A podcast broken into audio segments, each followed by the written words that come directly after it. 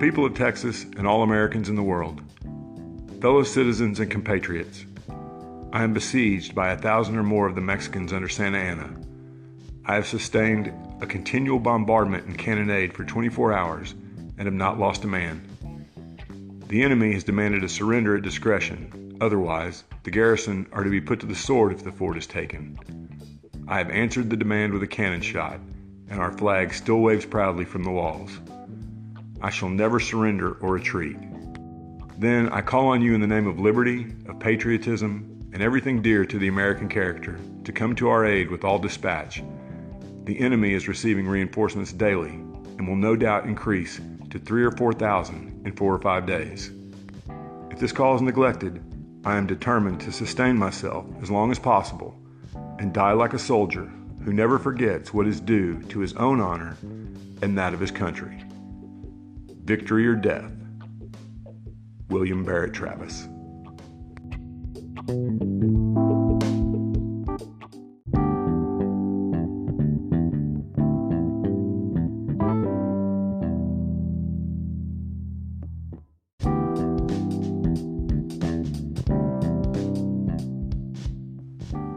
Welcome to Revisionist History, the podcast where we set the historical record straight, no matter who it offends.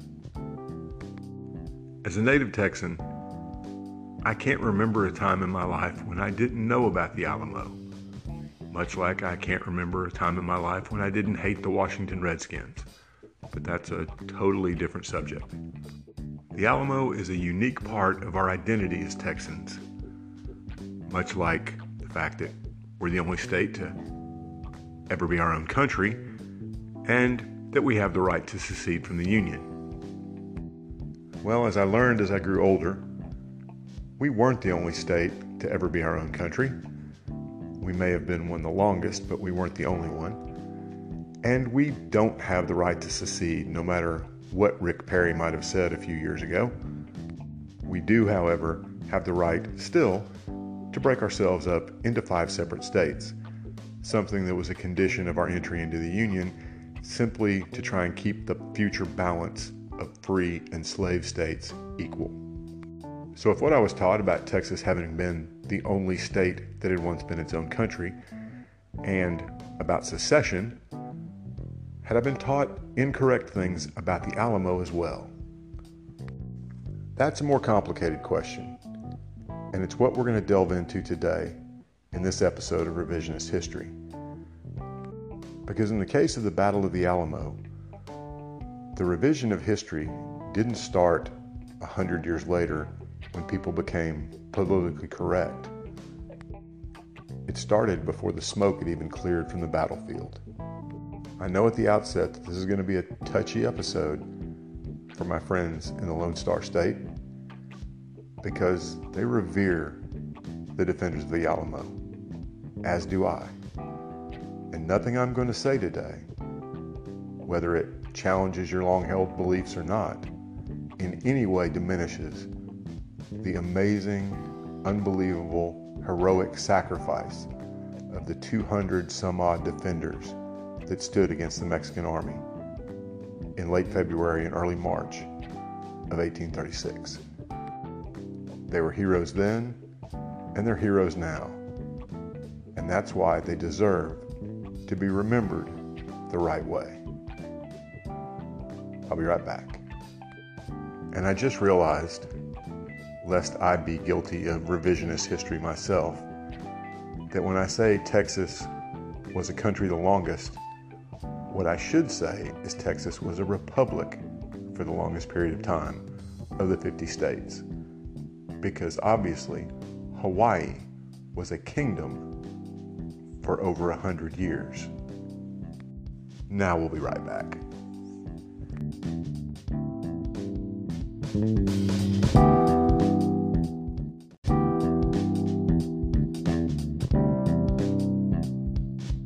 I suppose the best place to start is with what is still the most commonly held view of the events of the Alamo.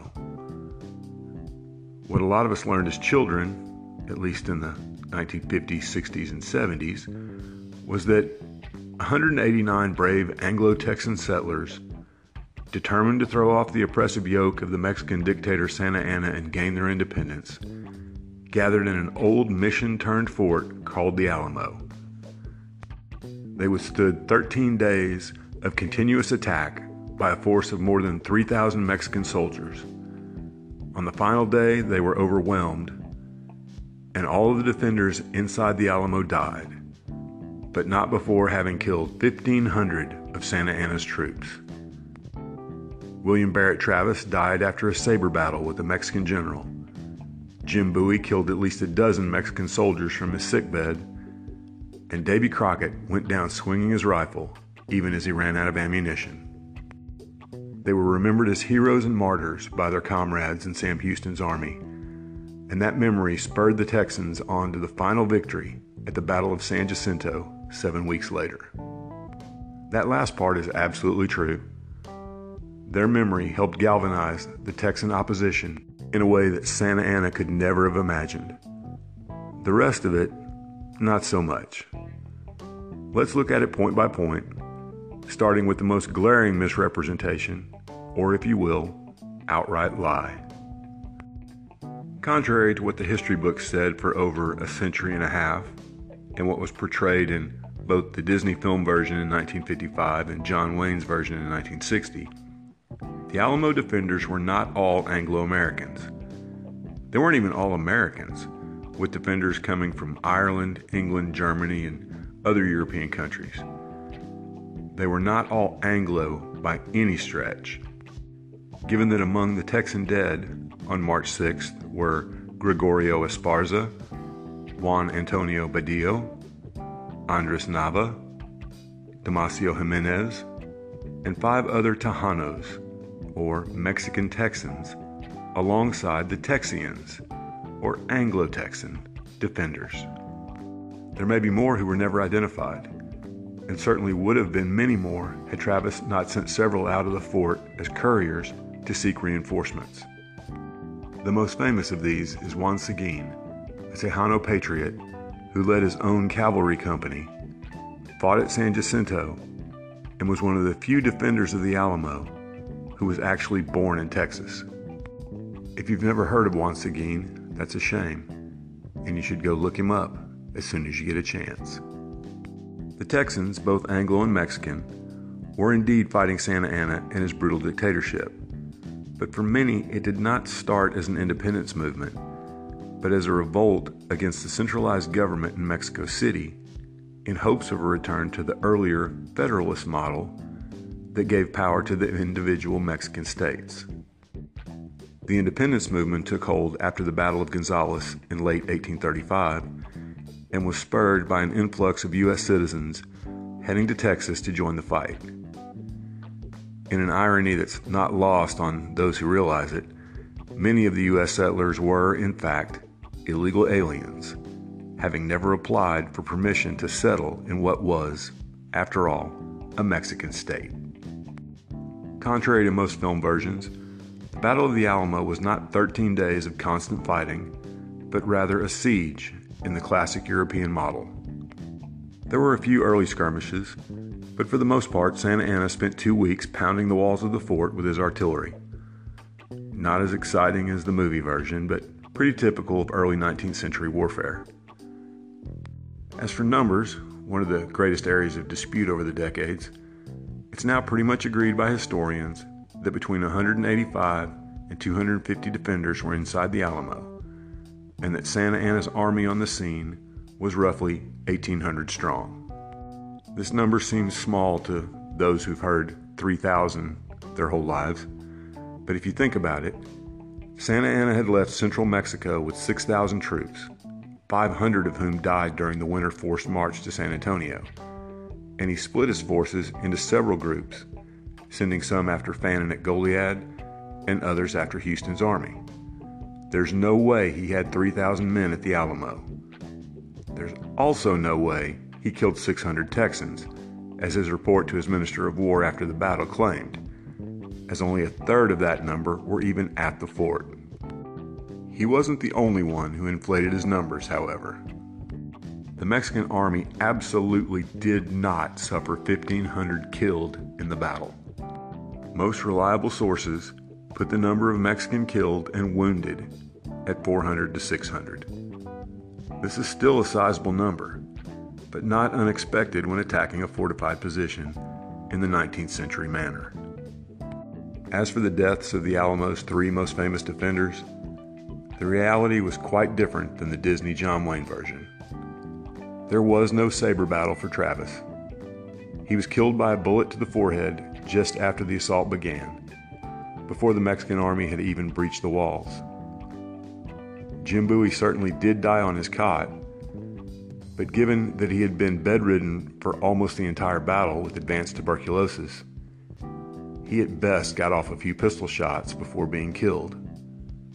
The story of him killing 20 Mexicans with his Bowie knife was suggested by his mother in Louisiana well after the battle.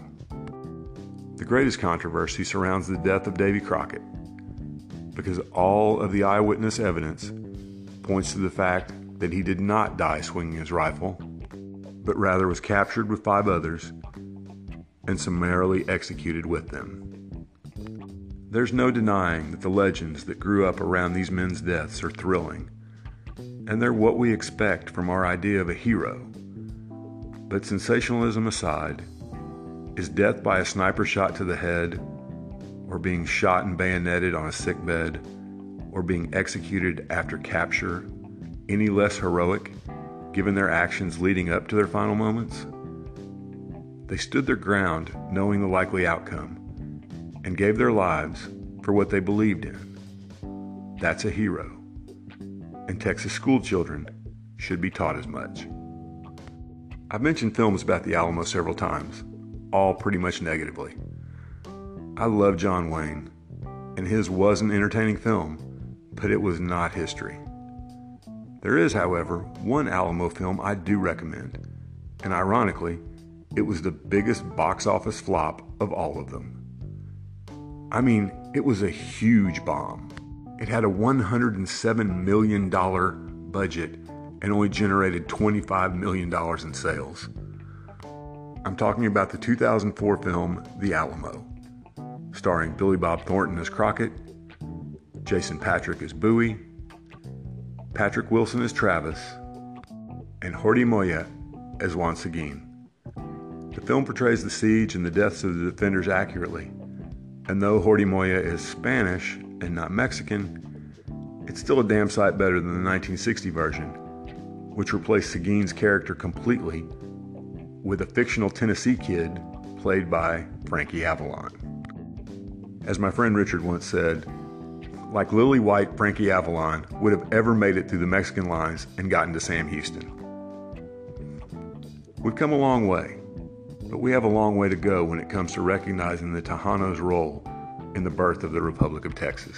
To wrap up, let me just say again that the defenders, all of them, were heroes. So were the Mexican soldiers who stormed the fort that day and gave their lives for their country in doing so. Yes, Santa Anna was a dictator, but remember that Texas was part of Mexico, and those troops were defending their country, just as the Texans believed they were fighting for theirs. There are always at least two sides to a story when it comes to war, and to be true to history, you need to listen to both of them. Have a great weekend, and remember the Alamo.